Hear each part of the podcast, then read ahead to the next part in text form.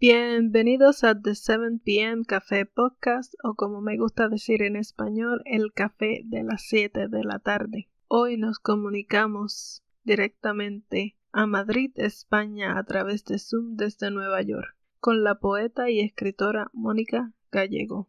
Así que busca tu café, tu té, tu bebida preferida y escúchanos.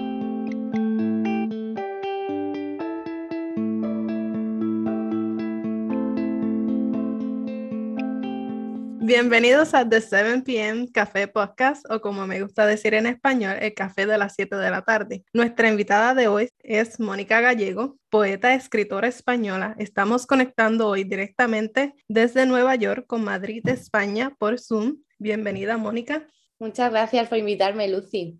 Mónica tiene un libro publicado, El hogar del monstruo, Pronto sale su segundo libro, Amaranto, y un nuevo proyecto, un libro llamado Almatomía, un proyecto entre 16 personas expresando en diferentes formas diversas sobre el feminismo. Mónica es fundadora de Poetry on the Roof y ya nos hablará más de este proyecto. Mónica ofrece curso de escritura y maquetación de libros, que es como nos conocimos, y ofrece retiro artístico. Pero antes de que hablemos de todos estos proyectos, ¿qué haces ahora? ¿Por qué no nos cuentas cómo empezaste en el arte? Pues empecé, em, a mí siempre me ha encantado la escritura, la verdad desde siempre. Mi mami me, me, leía muchísimo a Becker, un montón, a Gustavo Adolfo Becker, y después me hacía hacer todos los veranos los únicos deberes que, que yo hacía de todos los que realmente me mandaba el colegio, ¿no? Eran las redacciones de lengua. el resto de deberes no me interesaban hacerlos y así pues me, me empezó a interesar un poco la escritura, ¿no? Así que es verdad que he escrito toda mi vida, ¿no? Pero yo me acuerdo desde los pues 16 años que vi la película del Club de los Poetas Muertos y hubo una frase que me, que me encantó, ¿no? Que es la de tú puedes contribuir con un verso, ¿no? Que en realidad sale de, del poeta Walt Whitman y a mí esa frase me cautivó y dije, yo quiero ser esto, ¿no? Yo quiero contribuir con un verso. Y a partir de ahí, pues empezó todo, ¿no? Supongo. Empecé a compartir mis posts en Instagram y todo eso. Hablemos cómo fue escribir tu primer libro, El hogar del monstruo. ¿Cómo fue el proceso y qué aprendiste de tu primer libro? Uf, pues realmente mi primer libro yo creo que también eh, nos pasa a muchos, ¿no? Eh, el primer libro es un recopilatorio de, muchos poemas de muchísimos años, ¿no? Para mí escribirlo no fue un proceso concentrado en un mes, dos meses, los que fueran, sino de muchos años en los que yo pues iba creciendo con mis poemas, ¿no? Eh, que fue cuando empecé a escribir prácticamente, desde los 16 años que empecé a escribir poesía como tal hasta los pues hasta los 21 que, terminé ese libro y ya pude decir que me había curado de algo, ¿no? Porque para mí el proceso de escritura de ese libro, yo no sabía que iba a ser un libro, pero sí ese proceso de escribir fue peligroso para, o sea, peligroso, fue doloroso para mí muchísimo porque en realidad pues mi libro habla de, de mi padre, ¿no? Y, y, no solo de mi padre, sino de un monstruo que, que para mí era la, la casa de mi padre, que el maltrato, ¿no? También, ese maltrato de que viví de niña y que viví de niña tanto en mi madre como en mí. Entonces fue bastante doloroso porque mm, a mí em, yo me alejé de mi padre con 12 años y yo pensaba que me iba a doler menos alejarme de él porque en realidad él me hacía daño, ¿no? Pero supongo que como en toda relación tóxica, cuesta separarte, ¿no? Y no sentirte culpable realmente de, del dolor que también le puedas estar causando a la otra persona, porque también hay dolor por parte de, la, otra persona. Entonces así surgió el hogar del monstruo y, el final del hogar del monstruo, ¿no? Es, es una, una despedida, intenté que fuera una despedida y, una, un montón de puertas abiertas con, con, muchos caminos, ¿no? A lo que me esperaría en la vida después de decirle ese adiós definitivo a mi padre, ¿no? Después de haber eh, hecho ese primer libro, ¿cómo es el proceso de empezar el segundo? ¿Tomas tu tiempo o lo escribes enseguida?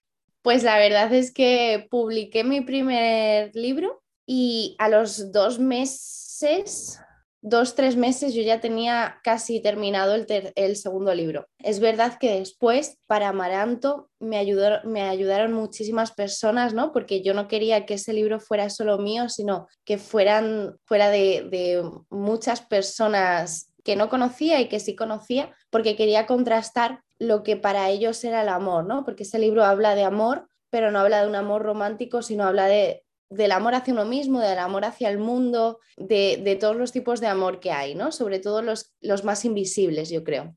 Entonces, lo que hice antes de acabar mi libro fue quedar con personas eh, los domingos por la mañana para desayunar, para que, me para que me respondiesen como algunas preguntas que yo les hacía, ¿no? Por ejemplo, ¿qué, qué era para ellos el amor y cómo, y cómo podían cambiar el mundo con amor, ¿no? Y a partir de ahí, pues me inspiraba y yo creaba los últimos poemas de mi libro, ¿no? Entonces, realmente tardé unos cinco meses en acabarlo y un poco más en publicarlo porque para publicarlo le quise dar tiempo, no me quise exigir tanto de cada X tiempo tengo que terminar un libro, ¿no? Porque si no, luego me, me pondría me exigiría acabar todos los años, cada X tiempo, un libro y yo creo que, eso tampoco es sano, ¿no? Al ser tan diferente del primero al segundo, ¿crees que fue más emocionalmente cansado el primero porque era más personal? Sabes que creo que es que el primero y el segundo no son tan distintos, o sea, son distintos, ¿no? porque conlleva un aprendizaje mucho mayor. En el primero sí que hablo más desde el dolor, eh, desde el preguntarme mucho más quién soy, pero luego es como que el primero, el final, deja las puertas abiertas ¿no? a todo lo que pueda pasar. Y el segundo libro empieza todavía, eh, no lo tenéis en vuestras casas las personas que lo habéis apoyado, ¿no? Pero empieza por un poema que dice, o sea, el, su título, ¿no? Es empezar por decir adiós. Y yo el último poema de mi primer libro es Adiós a ti, ¿no? Me pregunto cosas en el segundo, en el segundo libro también, me pregunto cómo es el amor, ¿no? Eh, cómo es el mundo, mm, si es injusto, si no, ¿no? Y al final habla sobre el amor como un concepto general, pero creo que también hay mucha parte de mí en la que también me duelo, habla también sobre, sobre mujeres, ¿no? Me quería, o sea, al final el primer libro es es un libro mío, para mí, es verdad. Y luego en el segundo libro he querido que, mm, todo eso que aprendí siendo niña, ¿no? Y, que he aprendido ya también siendo mujer, eh, poder exteriorizarlo al mundo para poder no cambiarlo, pero sí, pues hacer conscientes a muchas personas, ¿no? De que, jo, también se puede amar a otras personas, ¿no? Se puede amar a las mujeres, se puede amar a las personas que viven en la calle, tal, tal, tal. Pero hablo también de maltrato, por ejemplo hablando de mujeres, entonces está el tercer libro, Almatomía. ¿Cómo nace esta idea? Y suena súper interesante eso. Háblame de este proyecto.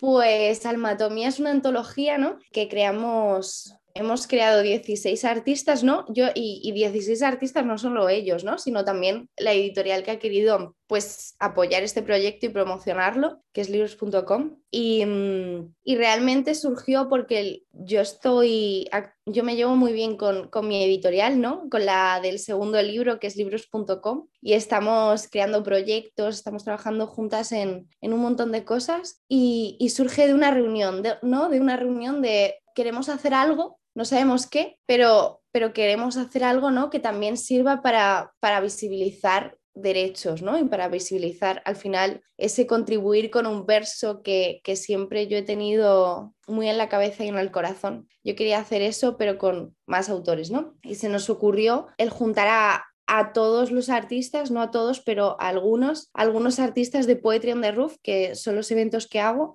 en, porque yo no quería tampoco que en Poetry on the Roof los artistas se quedasen solo con la, con la experiencia de una primera, o sea, una edición para ellos, ¿no? Que solo pudieran participar en un evento. Lo que quería es que ya que somos una familia, ¿no? Entre todos, porque es verdad que pues la mayoría nos conocemos, eh, nos recordamos bonito, de vez en cuando con algunos pues estamos en nuestro día a día, ¿no? Somos amigos. Entonces queríamos que ese sentimiento de familia, ¿no? También fuera una familia que se comprometa con el mundo y ese comprometerse con el mundo para, para mí, ¿no? Y para los, los que hacemos algo con las palabras se traduce en un libro. Es así la forma de hacer revolución en el mundo para, para los escritores y las escritoras son, son los libros. Es la única manera de, de llegar a muchas personas, ¿no? Y, y que vean el, el mundo a través de nuestras palabras. Entonces, pues de ahí surgió. Yo les dije en Navidades justo, en, en Año Nuevo, aproveché el año nuevo para decir, chicos, hay que ponerse las pilas, eh, tenemos que, aportar algo a este mundo. Feliz año, pero, pero vamos a currar, ¿no? Ellos me dijeron sí, algunos me dijeron sí, no, y otros me dijeron no, y nos pusimos a ello con los que estábamos, con los 16 que quedamos finalmente, y hasta hoy, ¿no? Que seguimos en campaña para poder sacar el libro de, de almatomía y, y yo creo que es muy guay, la verdad.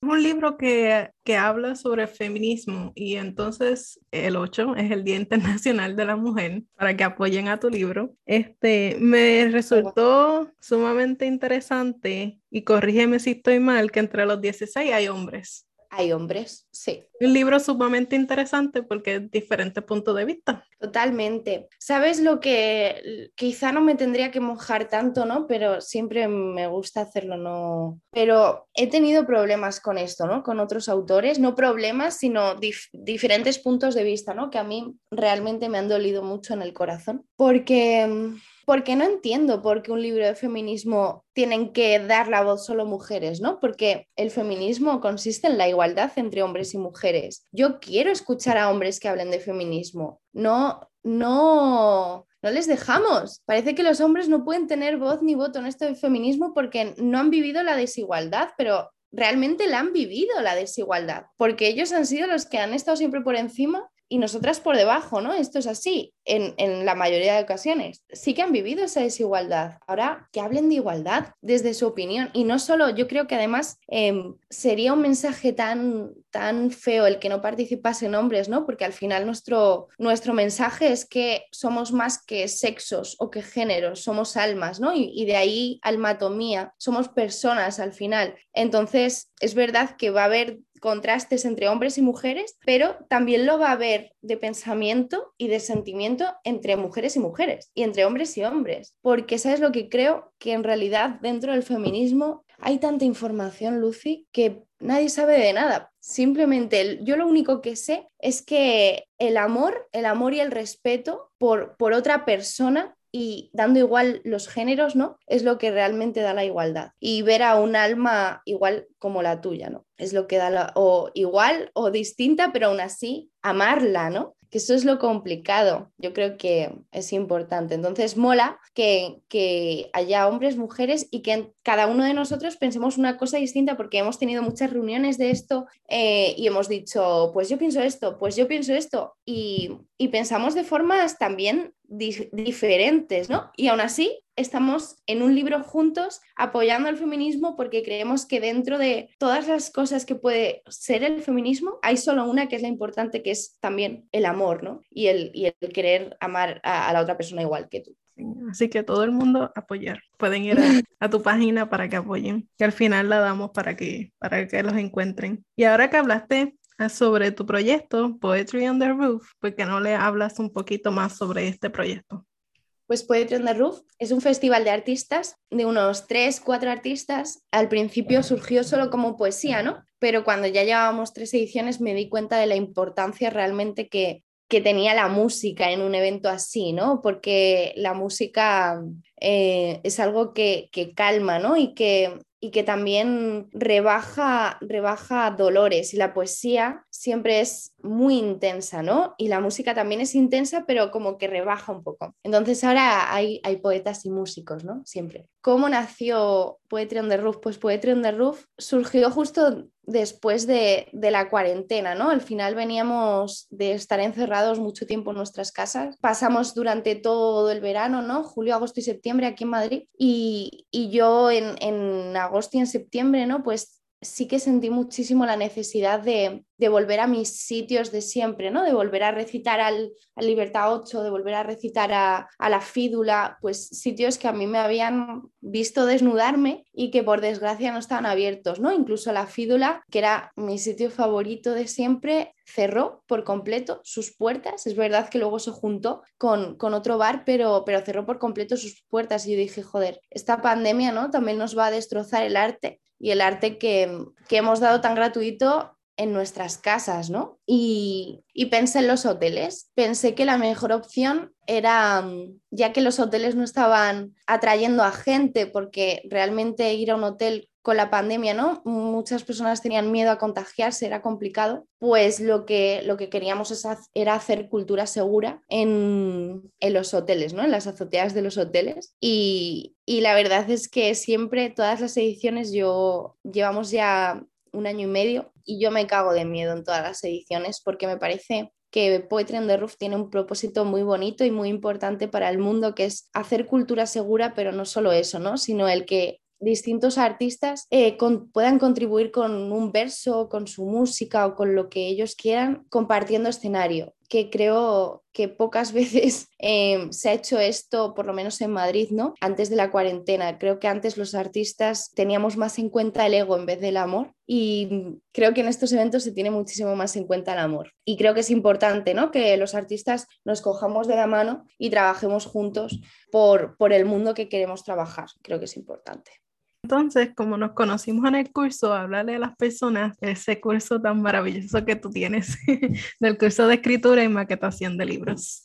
Ay, pues mi curso sí es maravilloso, la verdad. La verdad es que mi curso nunca nació con la intención. Yo siempre he sido una persona bastante... A mí me gusta la educación, pero la educación como a mí me gusta, ¿no? No voy a decir la educación real porque no, no es así, ¿no? Hay muchos tipos de educación, pero en realidad creo que los colegios actualmente, por lo menos en los de España, no, no voy a decir de otros, no, no se enseña bien, ¿no? No hay pasión, no hay real preocupación por las necesidades del alumno, creo que no, ni en los colegios ni en las universidades, vaya, simplemente eh, aprender teoría y escupirla en un examen y se acabó. Creo que no, no, no está bien hecha eh, el concepto de educación, no sé si en el mundo. Entonces, la verdad es que siempre, cada vez que empiezo, digo que mi curso no es un curso, aunque yo creo que sí que lo es, creo que debería ser aprobado por muchos y por muchas como, como un curso, ¿no? Pero por desgracia solo es aprobado por las personas que, que se apuntan a él y que descubren realmente em, cómo podría ser parte de la educación, ¿no? El, el eh, el descubrir quiénes somos, el volver a releernos como personas, ¿no? Y poder mirarnos a un espejo y decir, ok, soy yo. Al final, la escritura y la maquetación de libros, ¿no? Es lo último, es una excusa para poder llegar, ¿no? Lo, a mí lo que realmente me importa de ese curso es que cuando lo acabéis os volváis a sentir, os, volváis a que vuestro corazón esté encendido, ¿no? Con una llama, con la llama de la pasión que nos hace ver el mundo realmente de otra manera, ¿no? Y que realmente eso es lo que nos caracteriza a los artistas y a los poetas, que, que tengamos esa llama encendida siempre porque, no siempre, porque eh, no puede ser así, pero cuando se apaga duele mucho, ¿no? Y es verdad que hay herramientas que nos ayudan a volver a, encender esa llama y todo eso lo hago a través de la escritura y la maquetación. Háblanos un poco sobre tu retiro artístico, que lo tengo en mi lista de que algún día lo quiera hacer. Te encantaría, Lucy, de verdad. Pues mira, mis retiros artísticos empezaron el año pasado, en julio, a finales de julio, porque mm, yo quería irme a la Toscana. A mí todas las señales me llevaban a que yo ese verano tenía que estar en la Toscana, ¿no? Y me fui allí y yo me alquilé una casa demasiado grande para mí sola, ¿no?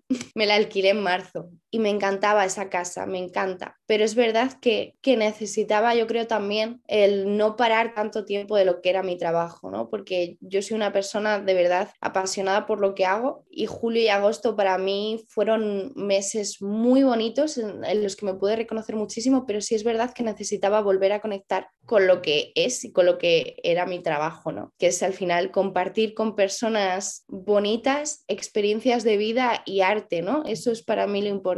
Y surgieron los retiros a partir de ahí, ¿no? Hice en, un pequeño pueblo de Italia que se llama Terello, hice dos retiros artísticos, uno en la semana de julio Y otro, una semana de agosto, vinieron 12 personas mm, distintas, ¿no? Y, fue maravilloso. Y a partir de ahí creo que me enganché, ¿no? Me enganché a, vivir experiencias más que, que, te llenan más, ¿no? Que solo una hora y media de curso o solo una hora y media de... Al final es mi trabajo, ¿no? Pero yo me nutro igual. O sea, yo soy una gran afortunada porque enseño algo, pero me nutro mucho más de, de las personas que conozco con esto. Entonces, utilizar tres días o una semana para poder irme de retiro artístico, salir también de los aires de Madrid, ¿no? Poder aprender de personas maravillosas que también son artistas. Al final yo siempre creo que nos tenemos que, que juntar siempre con personas, no siempre, pero con personas que nos puedan enseñar cosas que también amamos, ¿no? Y yo creo que lo he conseguido con, con estos retiros. Y ahora mismo lo estoy haciendo de, pues durante todo un año con una misma temática,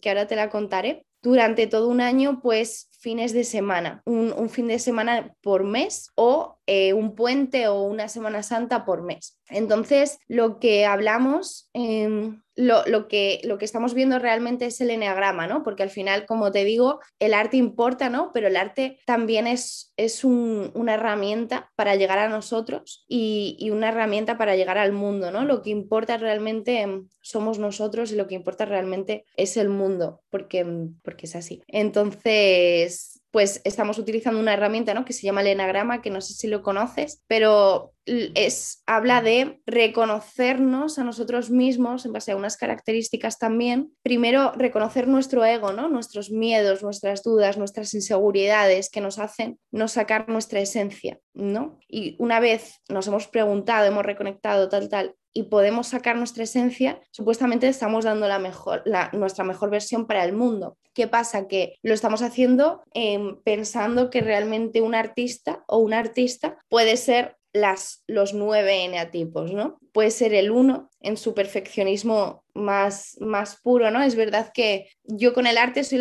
no soy nada perfeccionista en nada, ¿no? Pero con el arte soy un poquito más, ¿no? Poco a poco es como que tengo todos los, los eneatipos dentro del arte, me voy poniendo sombreros según con quién esté, con qué persona esté. Yo creo que somos una única persona, es verdad, pero eso de, tía, has cambiado, sí he cambiado, pero es que además todos los días me pongo un sombrero distinto. No pasa nada, según con quién hable y aún así sigo siendo yo, porque yo, Mónica, perfeccionista, también existo, ¿sabes?